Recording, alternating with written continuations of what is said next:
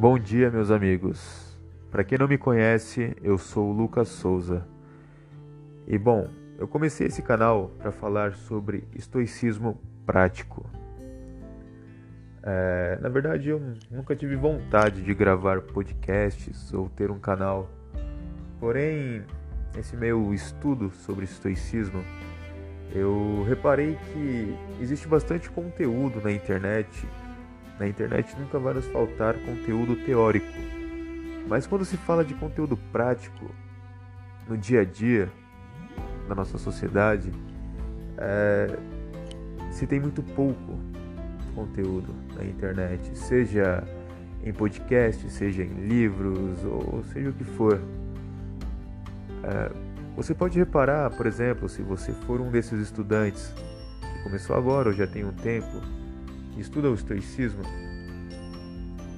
que às vezes quando abordamos esse assunto numa mesa de bar ou com a família ou com os amigos, não sei, ou às vezes com colegas de faculdade e de trabalho, sempre vai haver um ou dois que conhece o tema porque o estoicismo, a filosofia estoica, já não é mais uma filosofia segregada, não é mais uma filosofia oculta.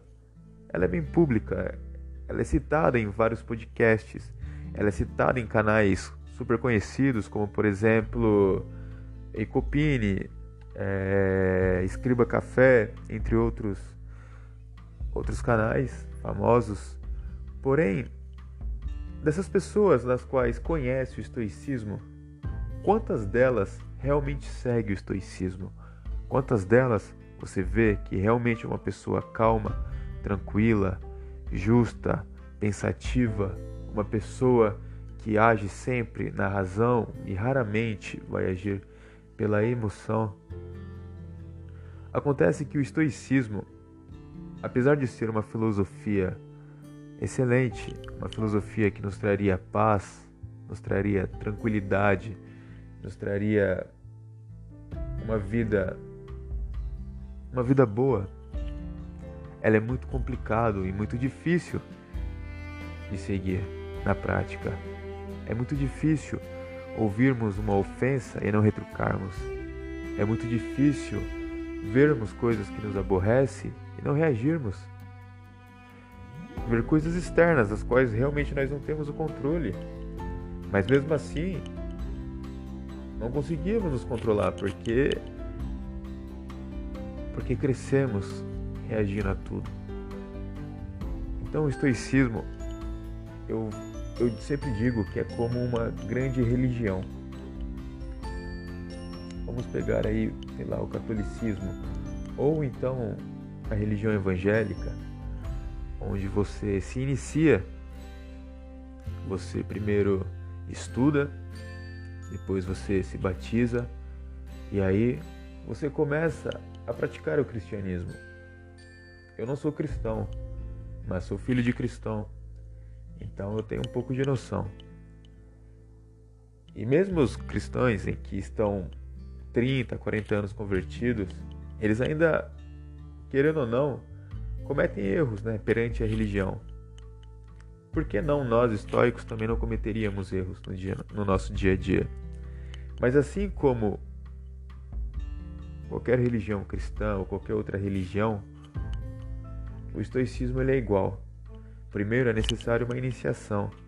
Você entender que é estoico, que você está entrando nessa, religi nessa filosofia, nessa grande filosofia, e que você precisa primeiro aprender os conceitos da filosofia, depois se desconstruir tudo aquilo que você aprendeu ao longo de suas vidas e começar a agir de maneira diferente. E isso leva tempo, isso demora, é cansativo, é, é necessário muito esforço. Porém, ao passar do tempo, você começa a se adaptar. Você começa a agir mais conforme a filosofia do que o contrário dela, assim como um religioso. E aí, quando você menos espera, você está quase integralmente um grande estoico. Claro que sempre vamos cometer erros, somos seres humanos, somos seres falhos e todos aqui cometeremos erros. Mas a ideia do podcast, desse, desse canal aqui, é amenizar esses erros, é nos integrarmos, é nos associarmos mais, é nos aprofundarmos mais na filosofia, mas não a filosofia teórica. A filosofia teórica, ela está aí, tem livros de Marco Aurélio, de meditações, tem Sêneca, tem tantos outros estoicos, contemporâneos ou não. Ela está aí. Mas a prática, a filosofia prática, ela é mais complicada. E esse canal ele é exatamente para isso, para nos integrarmos, para nos aprofundarmos mais a filosofia prática. Porque conhecimento teórico sem ação é igual nada. Não adianta sabermos se não executarmos. Nós não vamos ter paz de espírito se nós não executarmos. Pelo contrário, eu acho que nos traria não, o contrário de, de paz. Porque se a gente sabe como ter paz, tranquilidade, sabedoria e agirmos de modo contrário, a gente vai nos perturbar, vai perturbar a nossa alma. Então,